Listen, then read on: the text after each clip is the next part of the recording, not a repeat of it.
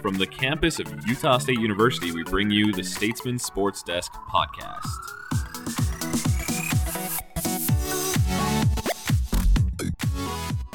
Hello and welcome back to another episode of the Statesman Sports Desk. I'm Dalton Renshaw. As always, I'm here with Jason Walker. Jason, how's it going? Pretty good. Always good after a, a football win. So Yeah, it was a kind of a messy day, but they still pulled out with a win in the end. messy day is one way to describe that. uh, both physically and I guess uh, I don't know what's the word. Yeah, uh, Metaphor- ecologically, meta- metaphorically, yeah, metaphorically on the field and literally on the field. Yeah. It was messy. yeah. I feel like very much sympathetic to the people who stayed in the stands and watched the game because it was actually really well attended. Something you know over twenty thousand in, in attendance for the game, and we were you know comfortably sitting up in the press box, which kind of Yeah, we, yeah, we were there in the press box, and oh, lightning delay. Oh shucks, guess we'll have to wait another half hour. Yeah. And they're down there in the stands wearing their ponchos, and we're up there drinking our, you know, they got the, the soda machines and whatnot up in the yeah, press box. just watching the football on. TV, and Yeah, it's just it's, let's keep following on. Oh yeah, the game's about to start. Well, tally ho, let's watch some football. Yeah, let's put our privilege to the side and actually watch the football we're here to do a job for. Yeah, But it all all worked out in the end, and uh, Utah State ended up winning 34 to 24 and get another conference win. Now they're two and zero, and uh, kind of I don't know, didn't really shake off the uh, the demons per se of last last year's Colorado State win. Actually, really played out very similarly in some ways. yeah, quite similarly. Just you know, with the the defense and special teams really helping out the offense. I mean, the offense scored what 17 points, I think, on their own, Mhm, and so they so they had like two decent drives. mhm. I think the whole game, and then David Woodward and Savon Scarver came through. Yeah. Uh, so and and Savon Scarver's touchdown was huge. Yes. That Let, let's get right into that. Let's start there because, I mean, very similarly to the San Diego State game with Shaq Bond's pick six, really, it was, it was something other than the offense that actually ignited the offense for the team, wasn't it? Yeah, just because the look at the first two possessions, I believe for Utah State, they went nowhere basically. Um, where they fumbled their first drive, and Yeah. then punted on their next one, Exactly. and so it's just like, and it, well, the punt was blocked too, right? Yeah. that they, was one where the punt was yeah, blocked. they had a fumble from Gerald Bright and then a punt blocked on then two consecutive drives. Yeah, and, and so it's just couldn't have been a worse start for the offense. Just absolutely could not have been worse. And but then you have Savon Scarver comes and you and they were only down seven, seven zero, Mm-hmm. which was amazing. Like the defense played amazing in this game. But then Savon Scarver and it still bugs me they have this as hundred yards. It was really 108 yards. Yeah, you were telling me that's just the way that the NCAA keeps their statistics because that, that really doesn't make any sense to me. Well, I've seen longer than 100 yard plays, I'm pretty sure. it listed. Because that was, I mean, that was I know they do it in the NFL. Maybe the college just does it that way. hmm Yeah, definitely in NFL. But I mean, what were what were your thoughts when you're actually watching that play and you saw him kind of you know take it and then take like a quick hesitation and then, then he just puts on the Jets and says, you know, I'm going to return this. So I know you were there on the press box where after Colorado State scored, I was like, Savon's going to return this for a touchdown. I was like, kind of predicting it. Yeah, And then, like, well, when he went eight yards deep, I was like, he's going to kneel it. And then he didn't, and I was like, oh, here we go. And then when he made that cut, hmm And if you, I watched it back on film a bunch to kind of see what happened when he made that cut. yep, That's what sealed it because a bunch of Colorado State players reacted to it and allowed. I mean, Utah State had like three blockers and there were like five guys. yeah, And that little cut, I don't know whether Savon did it on purpose or not, but when he made that cut back towards the sideline, it threw everybody off. It allowed for blocks. Gerald Bright threw a really good block, and then they had a Mhm. couple more down the field. Jared Greens was absolutely phenomenal. Yeah. He Yeah. really sparked those last like 20 yards or so. Yeah, yeah, there was a there was a lot of good good blocks in that one, his especially, and then he just he just takes a little like like once you saw him, I think by the time he passed the thirty five yard line, it was it was done. hmm He was gone. There was nobody going to catch him. And you know, I, I was sitting up there saying, "I freaking called it." I, I probably almost got in trouble because I think I almost yelled it. Excessive celebration. Excess- well, any celebration, technically, granted, I wasn't really celebrating. I was mostly glorifying myself, being kind of a an arrogant douchebag, maybe. But One time you're just gonna get a, a flag thrown on you in the press box for excessive celebration. yeah, I, I normally try not to celebrate. I'm normally not like that. But It was just such an exciting play. I mean, that's that's one of those things where you you see it and like you said, you kind of called it, but you still don't have like the full faith that it's actually gonna happen Yeah. until it gets past the 50. You're like, oh my gosh, he's actually gonna take Yeah. this back. and, and and not only was I excited for that, it's just obviously just the fact that it was such a huge play for Utah State. Mhm. And from there, Utah State played a lot better on offense, and Mhm. well, they still played good on defense. They weren't really playing bad on that er- part of the field. Yeah, they they were really really good on defense, pretty much consistently throughout the game. Um, other than you know they had a couple a couple drives obviously because Colorado State was able to keep in the keep in the game for the most part, and really maybe one of the, the worst drives defensively was uh, one of the ones right after that where Colorado State went on an eight play, 80 yard drive and punched it in for a touchdown. Yeah. But Utah State responded right after that with you know one of the best passing plays of the game, uh, 37 yarder to Deven Thompkins, who continues to impress. And that was, I mean, really, you know, that and the the, the later on touchdown to Caleb Repp were yeah. two of the best plays on offense. Yeah, those are two of the best plays. I remember right when he threw that pass to Thompkins, I was getting ready to tweet out just how poorly Jordan Love's throws were. Mm-hmm. Because so many of them were off, and I don't know how much of it was affected by the rain. Because I, I have a hard time giving players a full pass because of bad weather. Yeah, Just because I've seen so many good bad weather games. yeah, watch Tom Brady play really good cold weather games. You start losing the oh, people should you know yeah, you you stop giving that free pass to people because you know that there are people who can play good in cold weather, so you know it's possible. Snowy weather, that's the one I'll probably always give them a pass because that's just like when you got like a foot of snow, that's sure. just hell on Yeah, earth. that's There's there's no way you're playing good in that. Sure. Well, it was interesting too because um, even even uh, Coach Andersen in the press conference uh, explicitly said that like this game wasn't you know the way things played out wasn't due to the weather. Which Yeah. I mean you can believe that or not, but I'm sure it had some factor. But Yeah, th- there was some factor, but again, like Love was just playing really bad. mm-hmm.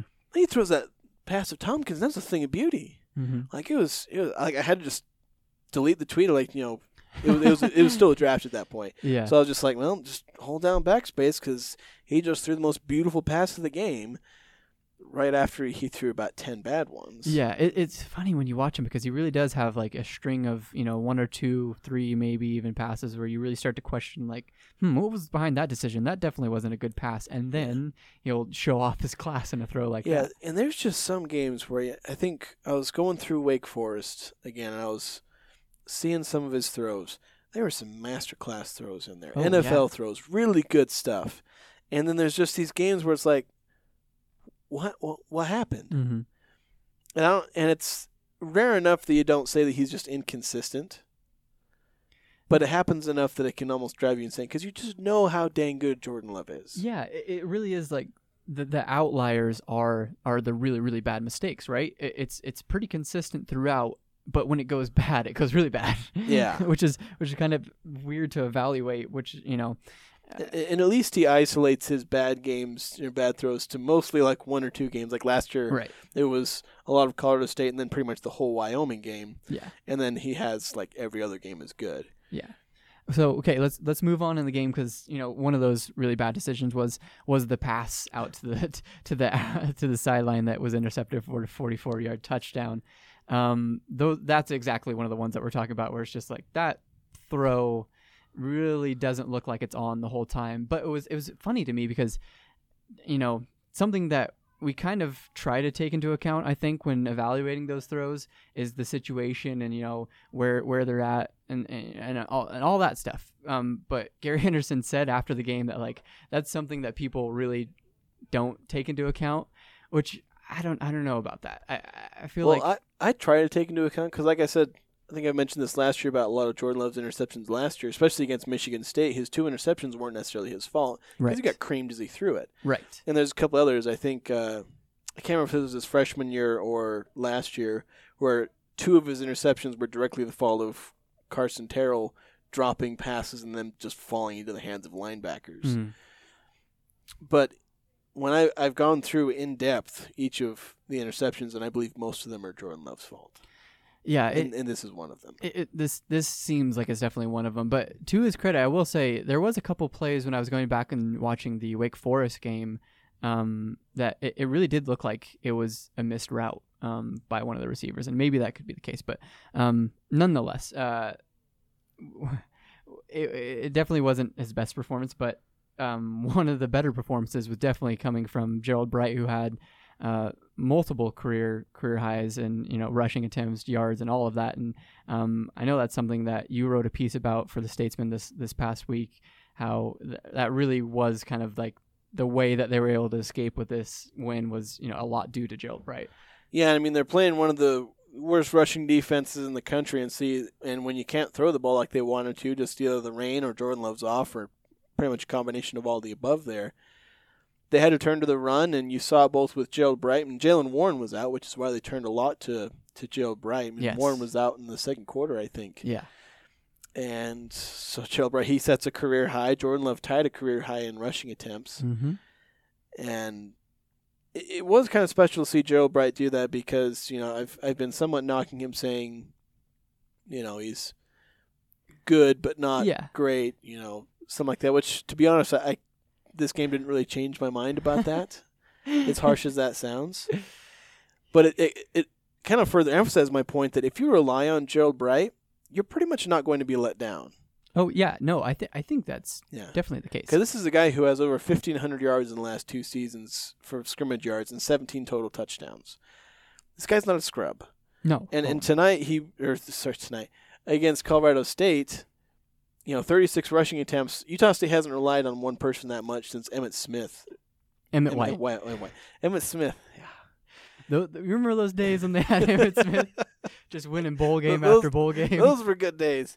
Uh, Emmett White, uh, he ran 38 times against Weber State back in like 2001. So it's been Mhm. about 20 years, two decades, almost Mhm. two full decades, since Utah State has relied this much on a single running back in a game.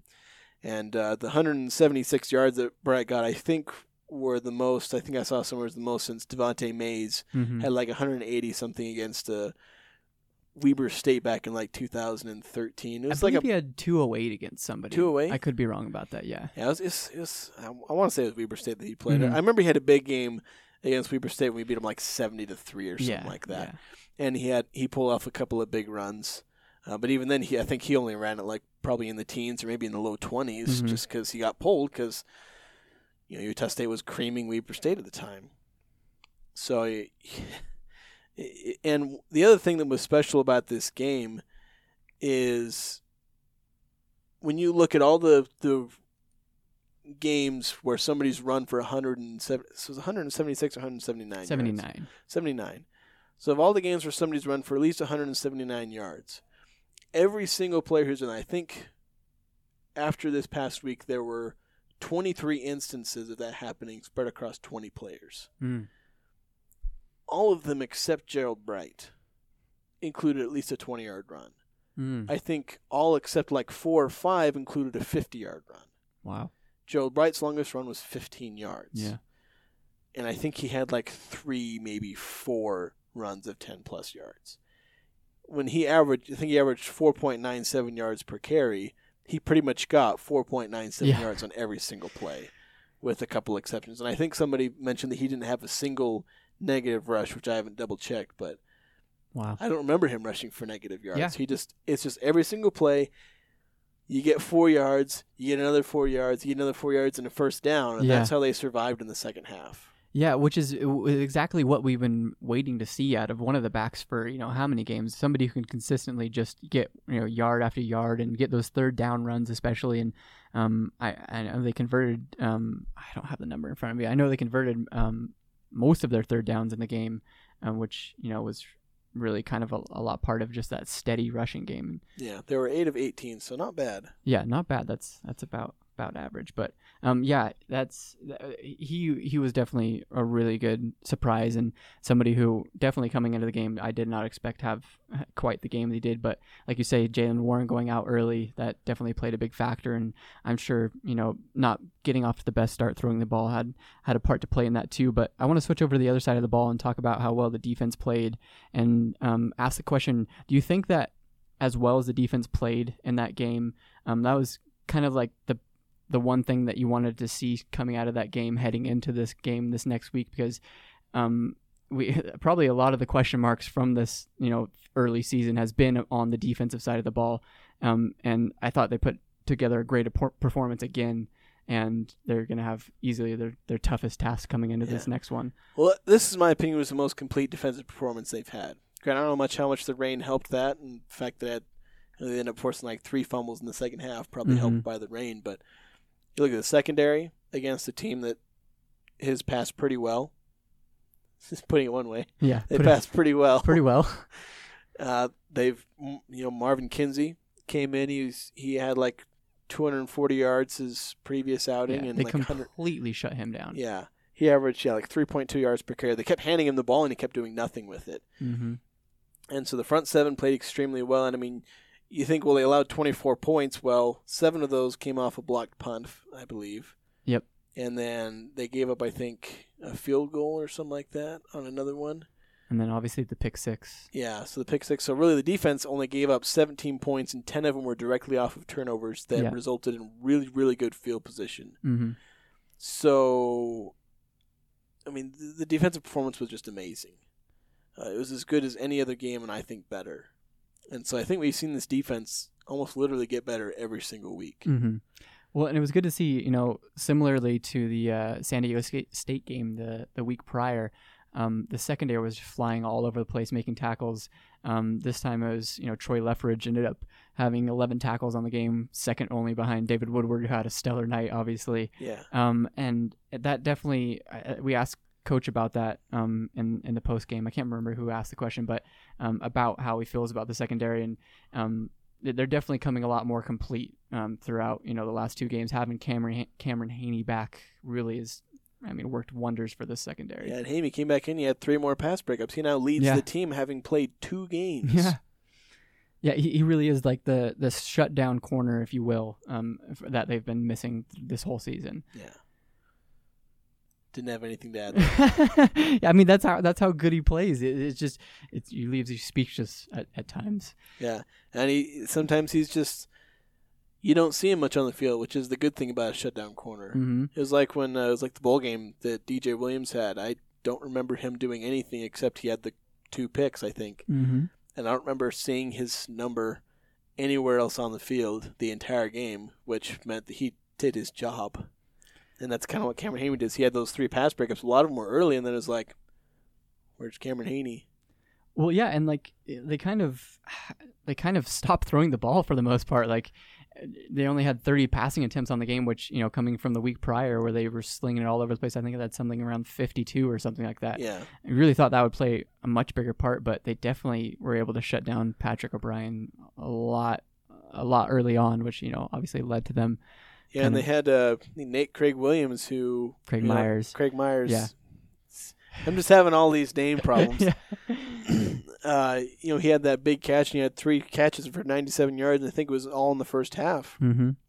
Well, and- Nothing in the second half. Yeah, and and the one the one thing that you look at that's definitely the the biggest mistake was that 65 yard touchdown pass that really kind of you know resulted in them losing coverage um you know up closer to the line and being able to squeeze out in the middle and you know just bust away for a 65 yarder which really was interesting to me because they they were playing so tight throughout the game and I haven't been able to go back and watch that play you know exactly and break it down but it did look like you know at least watching it live that that was just completely blown coverage which you haven't seen from them much over the past couple games Yeah, really only a couple of times I think it's happened, mostly against Wake Forest, Mhm. I think.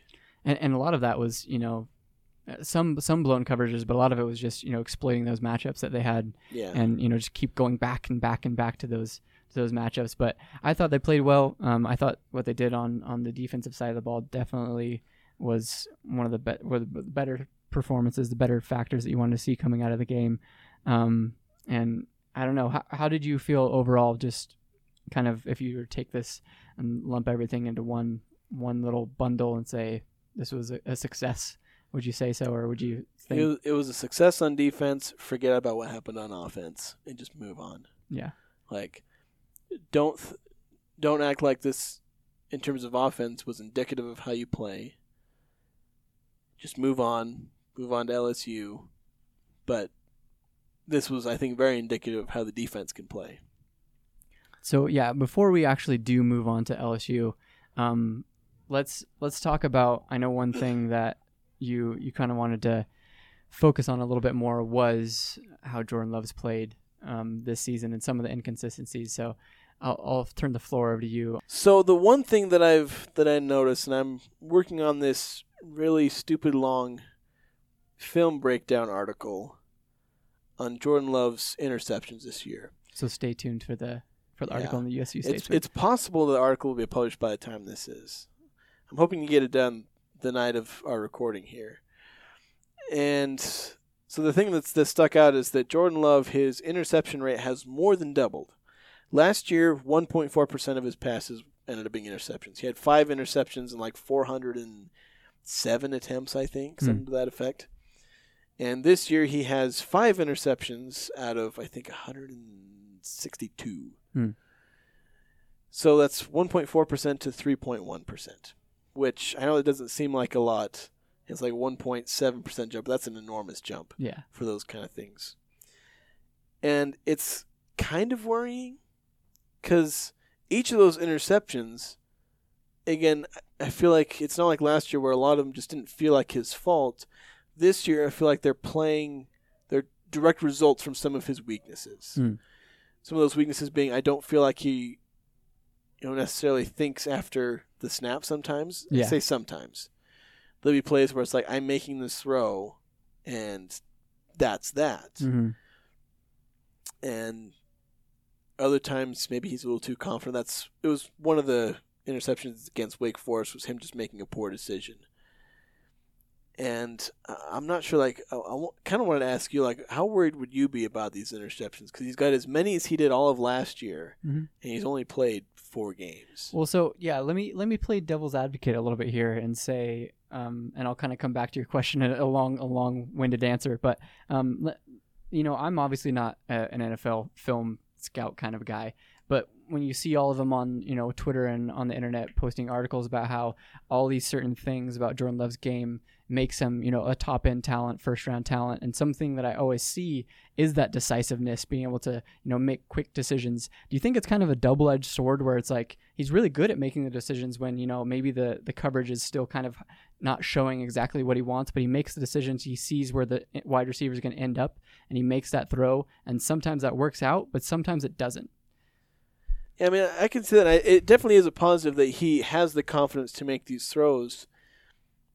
It's just worrying to see the same things coming up over and over again. Mm-hmm. Like if he has an interception because a wide receiver drops the ball, or maybe one time he overthrows the receiver, or one time he just makes a bad decision, those happen. Tom Brady makes dumb interceptions. You know, Peyton Manning did it, Joe Montana did it. List off all the great quarterbacks; they have a ton of dumb interceptions. Mm-hmm. Patrick Mahomes, watch his film at Texas Tech, made a ton of bad throws. Yeah, But what quarterback, um, you know, gurus, if you want to call them that, always said was that what you can take out of that is obviously, you know, some of those are just terrible throws, but the the, the confidence to make those throws is what they really look at. Yeah. I, another thing is just a lot of these are a combination of bad decisions and poor throws, Mhm. or and maybe it's confidence because you look at you know his first interception of the season. It was he threw it kind of off his back foot, leaning away. There was no reason for him to do that. He wasn't facing any pressure. Mm-hmm. I mean, another one, the one that we've seen I think three or four times has been sideline throws Yeah.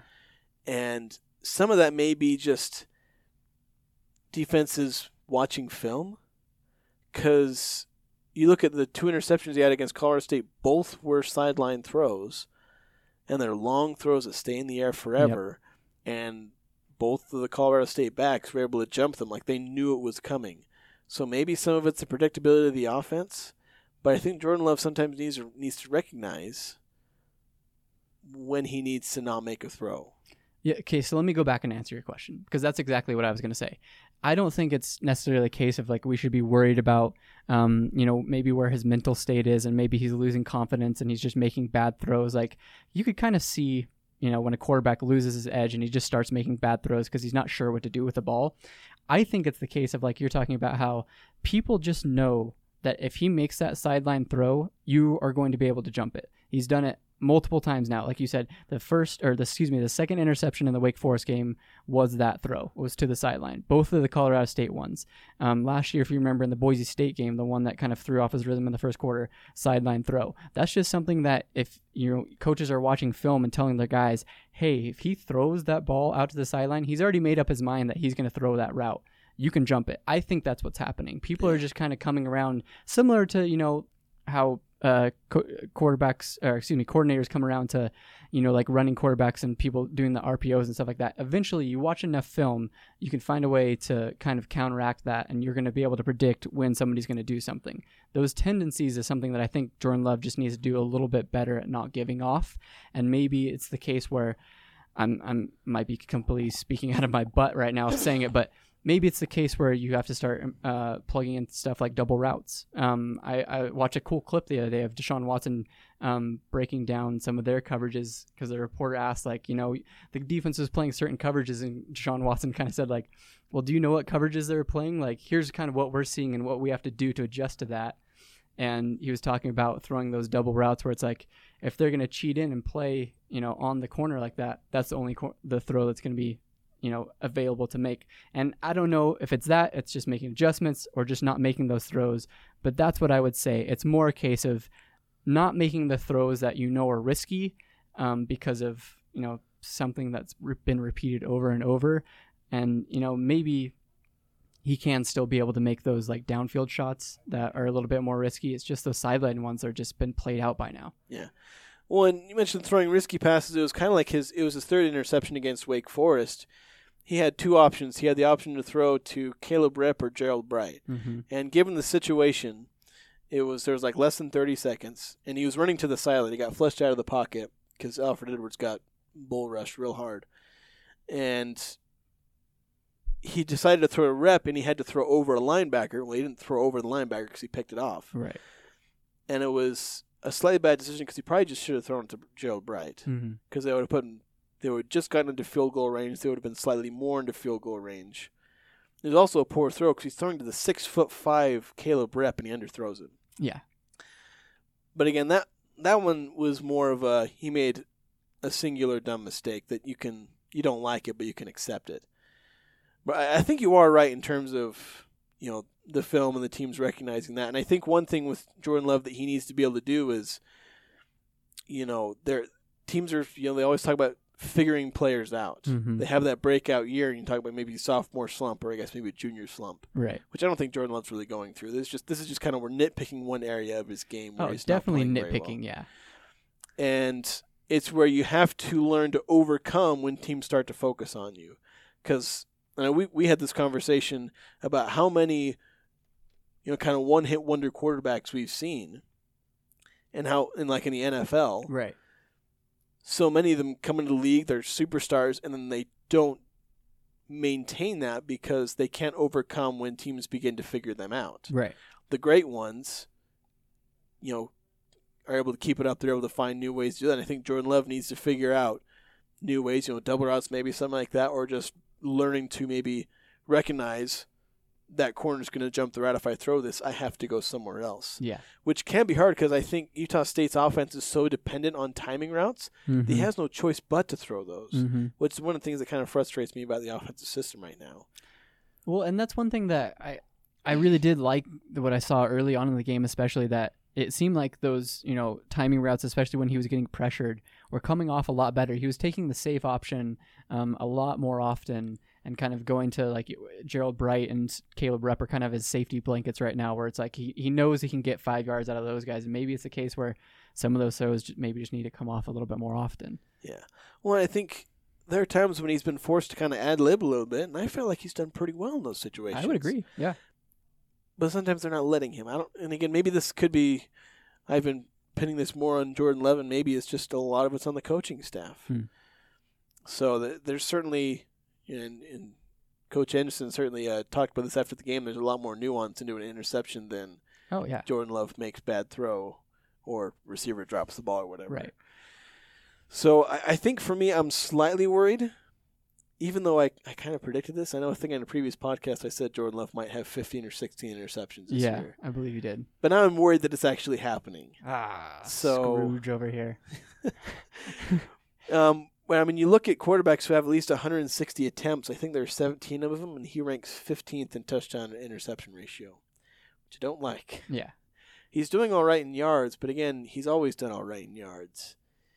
So, and again, kind of nitpicking here, but the great ones get nitpicked. Well, we, yeah, exactly. We really are nitpicking to the highest level, but I think it's because you know there is so much, so much buzz around him, and clearly, you know, there's a ton of talent there too. So it's it's almost kind of right to nitpick because like, what are you going to talk about? Like he's not throwing you know terrible passes that are going five yards down the field. Like he's he's making a lot of the really good throws. It's just like those ones that we're talking about that can really change a game that we're looking for. Yeah, you got to fine tune all the things. And these are the things he has to improve to be a good quarterback at the NFL level. I mean, Patrick Mahomes, he learned how to do it, and he had a year to sit in the NFL Right. and learn all these things. And I hope Jordan Love gets that same chance. If he has to start day one, he's going to be out of the league in five years. Yeah.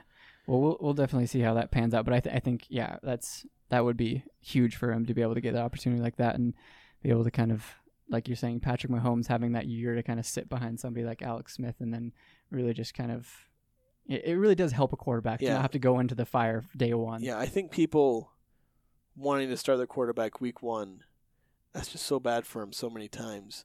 There's a lot of quarterbacks who sat a year and did pretty well for themselves. Yeah. Go go down the list. There's a ton of them. Yeah. But um, we'll we'll maybe talk about that on a on a further podcast. Actually, we'll we'll get into something similar here in just a little bit with a, a new segment we're going to debut, and uh, kind of test Jason's knowledge on how well those quarterbacks actually are playing and maybe where they're actually playing right now. Yeah, we're gonna stick with where they're playing. no.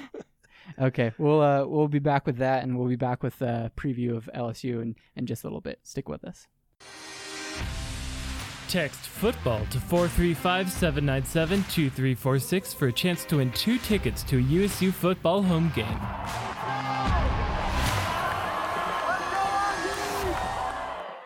All right, we're back here on the podcast, and we're going to do something a little bit different this time. And we're going to talk about some of the quarterbacks in the NFL, and particularly where they play. I don't know if we're gonna talk about him. So let's just call them out. Exactly. So, them. what we're going to do here is I have a task for Jason, and that task is to name every single starting quarterback of every one of the 32 NFL teams. And we're going to grade him, and we're going to see how well he does. So we'll have this where you tell me the name. I'm not gonna. You're not gonna make me name all the NFL teams. So you name the team, and I'll name the quarterback. Precisely. Although I could probably do both, to be quite honest. So we're gonna we're gonna jump into this, and we're gonna start with the NFC East. The NFC East. The NFC East. So get It- your get your thinking cap on. This is the one where I had a team I couldn't remember. I was thinking about just before. This one has one. I don't think I know it. Well, we're gonna really test you here early on. So let's start with the Washington Redskins. That's the one. I had a feeling. I had a feeling. I can't remember who's been starting for them. They have Dwayne Haskins there. Although Jon Gruden says he doesn't even know who he wants to play. Um, is it Case Keenum? Has he been starting for? Correct. Oh, really? Correct. Okay. I couldn't remember. He'd been bouncing around for a while. I, I- believe uh, I know I know Haskins got a little bit of run, but Case Keenum looks like he's had the most consistent time starting this year. So Al- Alex Smith is on the team technically, isn't he? he's still on the team. I believe he's injured. yeah, he's been injured. So yeah, he all, all prayers to him, man. He didn't deserve what he had to go through there. yeah, he's yeah, what a career. But anyways, so let's move on to the next team. The Philadelphia Eagles. So Carson Wentz, Carson Wentz, good job. Uh, Dallas Cowboys. Dak Prescott.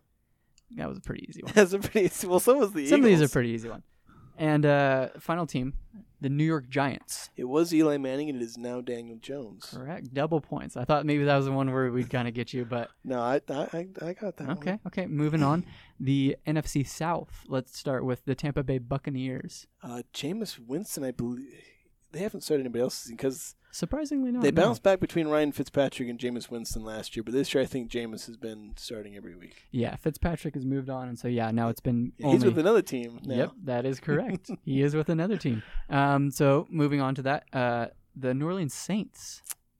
Oh, it was Drew Brees. Now it's Teddy Bridgewater. Correct, correct. Ooh, flexing the muscles early on, doing pretty well. So how what about the Atlanta Falcons? Still Matt Ryan. I Still. don't think that's changed. No, that's not going to change anytime soon. I don't think. not unless he gets injured. So And wrapping up the division, we have the Carolina Panthers. Cam Newton. Cam Newton. All right, so looks like we're eight for eight so Did he far. So moving on, let's go to the NFC West and start with the Seattle Seahawks. It's uh, Russell Wilson. Russell, yeah, it's a pretty easy one. There's, Yeah. there's some mainstays on here that you'll probably get Yeah. right, but um, let's go to the um, newly uh, newly switched up uh, Arizona Cardinals. This is Kyler Murray. Kyler Murray, that's right. Yeah, was Fi- the all five foot nine Kyler Oh. Murray. the conspiracy tapes. How how tall is he? He's sometimes five foot ten. Sometimes it fluctuates.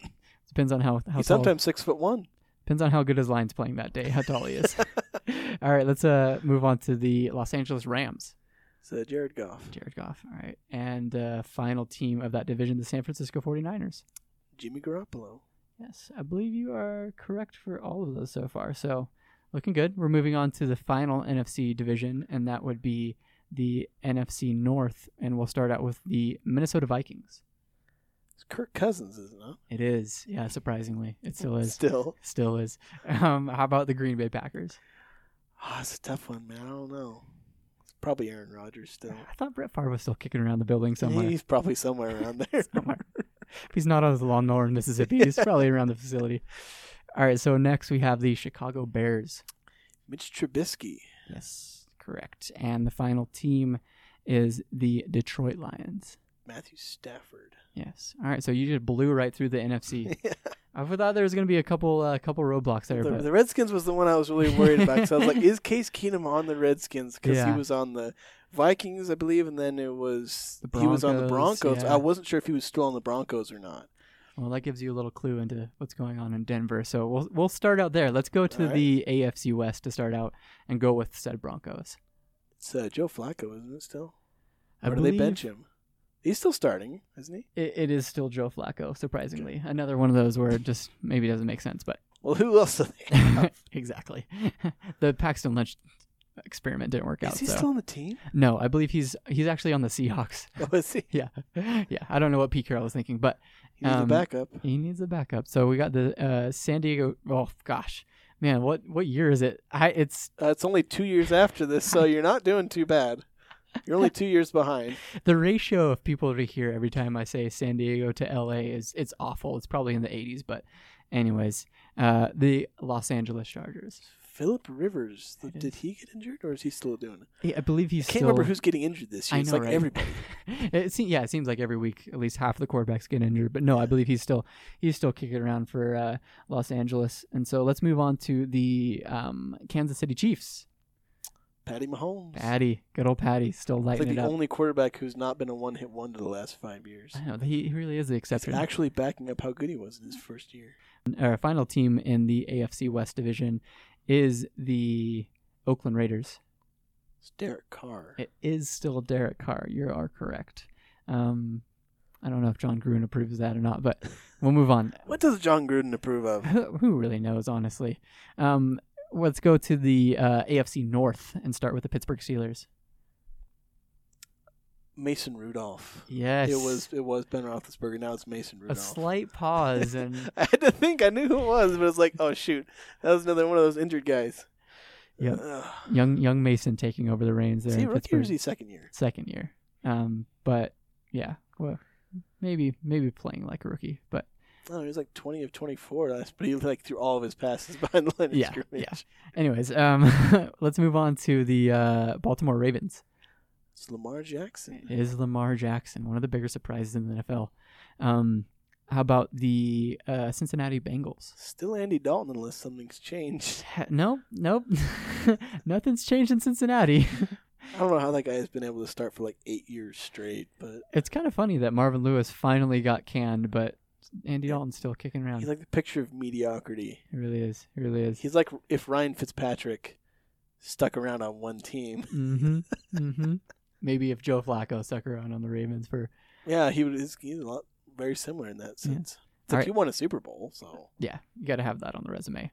Um, really, the only thing that makes Eli Manning a decent quarterback. But anyways, we we've gone past the Giants. Uh, let's go to the last t- team in the AFC North Division and talk about the Cleveland Browns. Baker Mayfield Baker Mayfield still doing the thing, and uh, doing the quarterback, doing thing. the quarterback thing, still taking that job. debatably well, exactly. depending on who you ask. Exactly.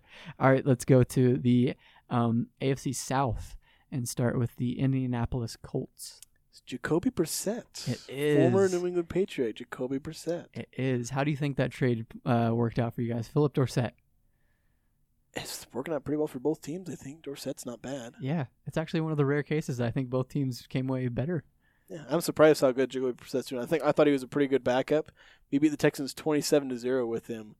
But I was like, but he's throwing the ball pretty well, too. Mm-hmm, I mean, not the elite level, but pretty good. hmm Enough that T.Y. Hilton's been relevant for fantasy for me. yeah, he's he's yeah, the T.Y. Hilton of old. Um, and let's go to the Houston Texans, like you just brought up. Uh, it's Deshaun Watson.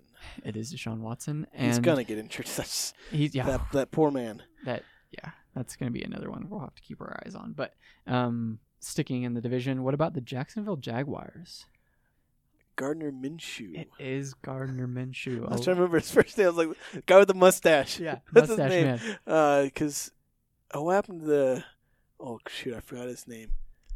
For Oh, the- bonus points, who did they sign for eighty-eight million dollars in the in the offseason? Nick Foles. Yes, correct. Yeah, that was the guy they're starting. Did he get injured, or did they just bench him? Got injured week one. Yep. What did he break? Uh, just pride. I'm not sure actually. I don't have that on hand. I can't, I can't remember. He did something. He did something. And uh, wrapping up the division, the Tennessee Titans. Still Marcus Mariota. It is. It was an interesting that brought in Ryan Tannehill, but it still is Marcus Mariota. Ryan Tannehill. is just like Andy Dalton, except Right. worse. Yeah, just often injured. yeah. All right, so let's switch over to the um, AFC East. Exactly. So let's go to the Patriots and uh, see if you know your team.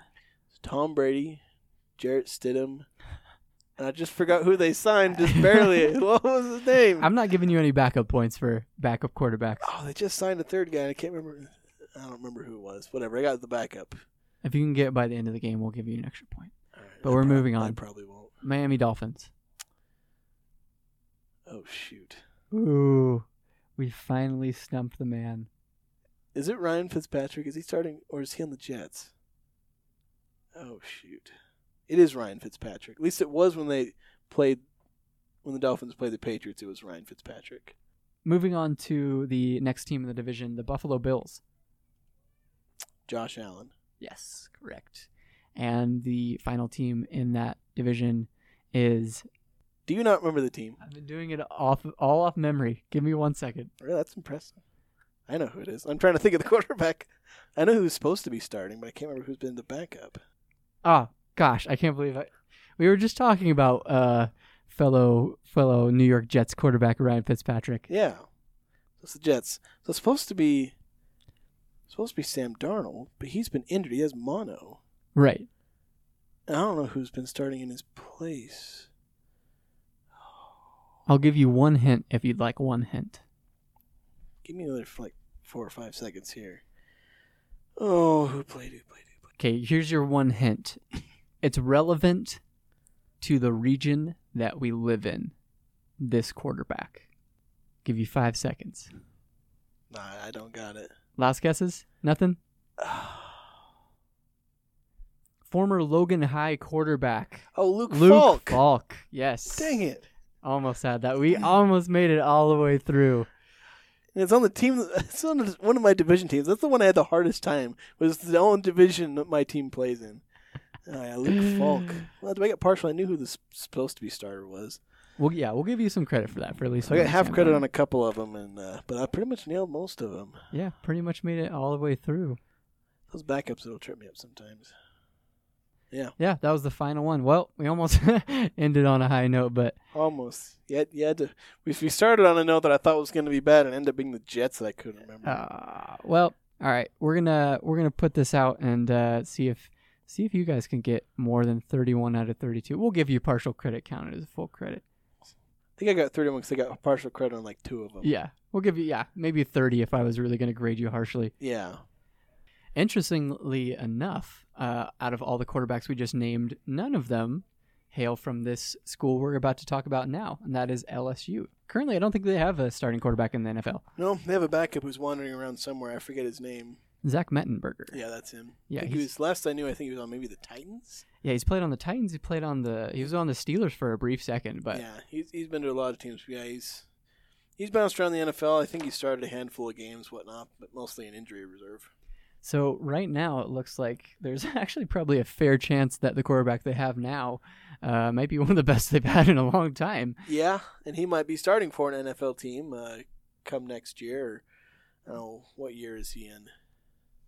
He's a senior this year, He's so a senior, so yeah. he will not be in college football next year.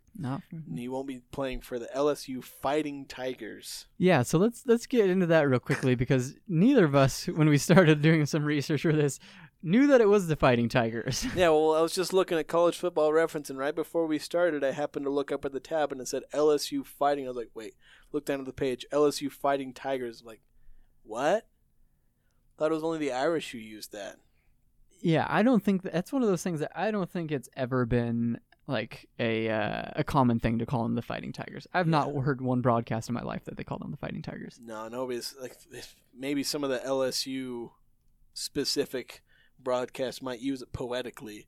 That's about as far as I imagine it goes. So apparently, just briefly on where they got their name, apparently comes from the uh, Mexican War. It looks like, according to historian Dan Hardesty. The Mexican War, Yes, fighting tigers. it was said they uh, use tigers? a military regiment known as the Louisiana Tigers distinguished itself with its fighting spirit in the Battle of Shenandoah Valley. Fought like tigers. So apparently, that's where it comes from. I am the tiger, the thrill of the fight. Yeah, they're big karaoke fans over in Baton Rouge. I'm sure they love. They probably are, honestly, with Mardi Gras and everything yeah, in well, surrounding well, that's- areas. That's a whole different can of worms you can open up down there. So, should I make the pun and say that uh, this weekend's game will probably be something like a party for LSU? Sure. I mean, uh, it, it figures that like if if if it goes anything like the line is set right now, it, it definitely could be. Yeah. So right now, if anybody is unaware, the line is set at 28 points uh, in favor of the home team. Um, definitely the biggest line USU's faced all season. Um, yeah, and, and will face all and season. will face I all hope. season. yeah, if things go well. I hope nobody's putting a minus 28 line on U- on the opponent of Utah State that's like New Mexico. Yeah, I- that's Utah State going to be minus 28 against New Mexico. Probably, probably. Well, they were just 20, 20 23 and a half point favorites over Colorado State this past weekend, and that shrunk all the way down to 10. So, Yeah. um, so let's let's uh, I'm gonna turn the turn it over to you and say, um, there's a lot of things that this this LSU team does right. I mean, they constantly have one of the best defenses in the country. Um, that might be you know up for debate this year with some of the games that they played in, but they actually have one of the best offenses in the country, which is quite the surprise. Um, especially when you talk about the passing game led by said uh, Joe Burrow. We talked about just a little bit ago. Um, what do you what are you looking at this LSU Tigers team to do um, that really kind of worries you if you're Utah State first and foremost? Well, Joe Burrow worries me.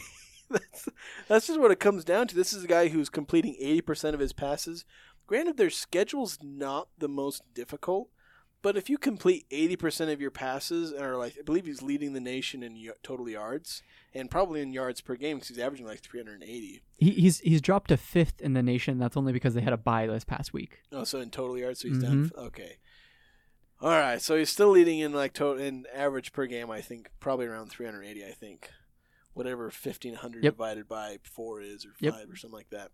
380. Yeah, and again, like above 80% of his passes, I think 17 to one touchdown to interception ratio, and just that's that's not a fluke. It doesn't matter what schedule you're playing. No. Granted, it's it's Georgia Southern, Texas, Northwestern State, and Vanderbilt, and granted, he was at Texas and at Vandy, so those aren't two cakewalk, complete cakewalk opponents, especially Texas, because uh, Texas got they're a pretty good team themselves. Yeah. they're a top 25, I believe. They're a top 10 team when those teams uh, met each other in Texas, and and that was actually you know one of the one of his better games, if you want to say so. He threw for 471 yards. He completed 31 of 39 passes, four touchdowns. So it's not like even going against high opposition, he's having a fluke of a game. He's he's performing week in and week out. He's he's just a really good quarterback. I know PFF has him as I think their Heisman front runner, and pretty much everybody else, he's a Heisman like top candidate, like not a dark horse candidate. He's a legit candidate. Yeah. You know, along there with Jalen Hurts and uh, I think Tua's still in there, and Uh, Trevor's kind of dropped out of it. Tre- yeah, I, I would imagine Justin Herbert might be somewhere in the conversation, but he might have dropped out of it as well. Yeah, but these of the if you're looking if you're looking at the top three quarter, three Heisman candidates who are well, they're always quarterbacks. Right. He's in that uh, conversation still, four or five weeks in, which says something about anybody. If you can stay in the Heisman race, That's elite. yeah, and this is going to be the best quarterback Utah State faces all year, easily. The best passing offense, the best offense. Uh, I wouldn't say one of the better defenses, which might be Utah State's only saving grace in this game. The defense doesn't look like it's. It's like they flipped from like a really good defense in a ground and pound game to the complete opposite of a right. not quite as good of a defense, but a, a stupid good offense and a stupid good quarterback. It's kind of like what you saw a lot with um, Ohio State last year when they got Dwayne Haskins in there and just started throwing the ball 50 times a game for 450 yards. They Yeah. they really kind of had that same blueprint for a lot of years and then shot all the way up at the top of the passing charts. And it seems like LSU's started to do that again. Yeah, it's kind of like what Alabama did. They were pumping Mhm. out NFL running backs every single year, Mm-hmm. and then suddenly they get Tua, and they're of course Alabama still has a good defense. LSU hasn't quite maintained that, but But that's what the best coaches do, right? Yeah. The best coaches in the country they adapt to the talent that they have mhm. and they make the most the best out of it. And that's definitely something that Ed Orgeron's done, especially bringing in um, uh, coordinator Joe Brady from the Saints. You know, with his time working under Sean Payton, like they're they're definitely taking the talent that they have and making the most of it. Yeah, and so, just the biggest worry that you have for Utah State is that, you know, despite the fact that I very much believe the, I think we both believe the secondary has much improved. Yeah, know, it's like Wake Forest; they have a lot of matchup problems. I think LSU is going to be the same thing, and uh, they have a quarterback who can exploit that. Granted, Wake Forest quarterback ain't doing too bad either. you know what's funny about that? I was I was just thinking that when I was doing the research for this, uh, for, and for actually an article I wrote for uh, the Statesman about you know previewing this game. Jamie Newman's up there in the top five as well. Somebody who maybe we didn't expect to be you know throwing at the level he has, but he's gotten Wake Forest to a undefeated season and you know in the top twenty five. So another really good team on the schedule. Yeah, and, and a good quarterback for him. So, but if they can keep the Utah State can keep this game close, which I think is possible but unlikely, then you can come out with your head held high at least. Maybe not happy. Obviously, you're never happy with the loss. But if Utah State can kind of keep pace with LSU's offense, that's kind of the hope in this game is that you don't lay a complete dud of a game. Okay, I'm just going to ask you point blank because this is a, a discussion I've seen on Twitter over the past couple days, and um, something we'll probably be having, you know, over the next couple games until or the days until the leading up to the game. Um, the the spread being at 28 points, that's four touchdowns, right? Do you think that Utah State's going to lose by four touchdowns? And currently the line's set at 75 points, or excuse me, 72.5 points, I believe, is the over under. If so, if you look at those two numbers, essentially what they're saying is it's going to be, you know, Utah State somewhere in the 20s, uh, LSU probably somewhere in the high 40s. Yeah, I'd see that. I, I'd see something to the effect of like 42, somewhere between 42 and 49, maybe even 50 if it's a bad night for Utah State. And then the Aggies somewhere in the 20s. You know, they'll have some good offense, but there's probably going to be a lot of mistakes they make in there because they're playing, you know, LSU might not have the greatest defense, but they have a lot of really good athletes. And Utah State often struggles against really good athletes in just about any sport, actually. It's not just football. Uh, so I think, again, they'll do good because they have a good quarterback and they have a good offense, but they're going to lack a lot of the elite talent to keep up and then beat LSU. So something to the effect of like 45 to 20 wouldn't be out of the question. I think four touchdowns, I might lean towards the under, but it's like right there. Do you think this is a case where Utah State's probably going to be pressing? They're probably going to be throwing the ball a lot. Oh yeah, Jordan Love might throw the ball 50 times. So if Jordan Love throws the ball 50 times, we talked about earlier in the podcast some of the decision making with Jordan Love. Do you see this being a case where he throws multiple interceptions and, you know, maybe could be a possibility where his interceptions are higher than his touchdowns? Depends if he throws those hitch routes and those sideline routes. If he doesn't throw those, I think he could have three touchdowns, maybe one interception. That one interception might not be his fault. Because, again, it, it largely comes down to those throws. Like, it, it's a very common throw that he makes that that's where the interception comes on. But everywhere else, he's generally really safe. But I don't think he'll throw more interceptions than touchdowns. not unless LSU manages to keep him from throwing a single touchdown. So I, I think he'll have a couple of touchdown passes at least, maybe three, maybe even four. Just depends on how good they are in the red zone. Could you be? Could you see this being a scenario where Utah State actually comes out very conservative, knowing that they're going to play against you know LSU, uh, the, the caliber of team they are, and They better not if they have any come out slinging the ball. What do you got to lose?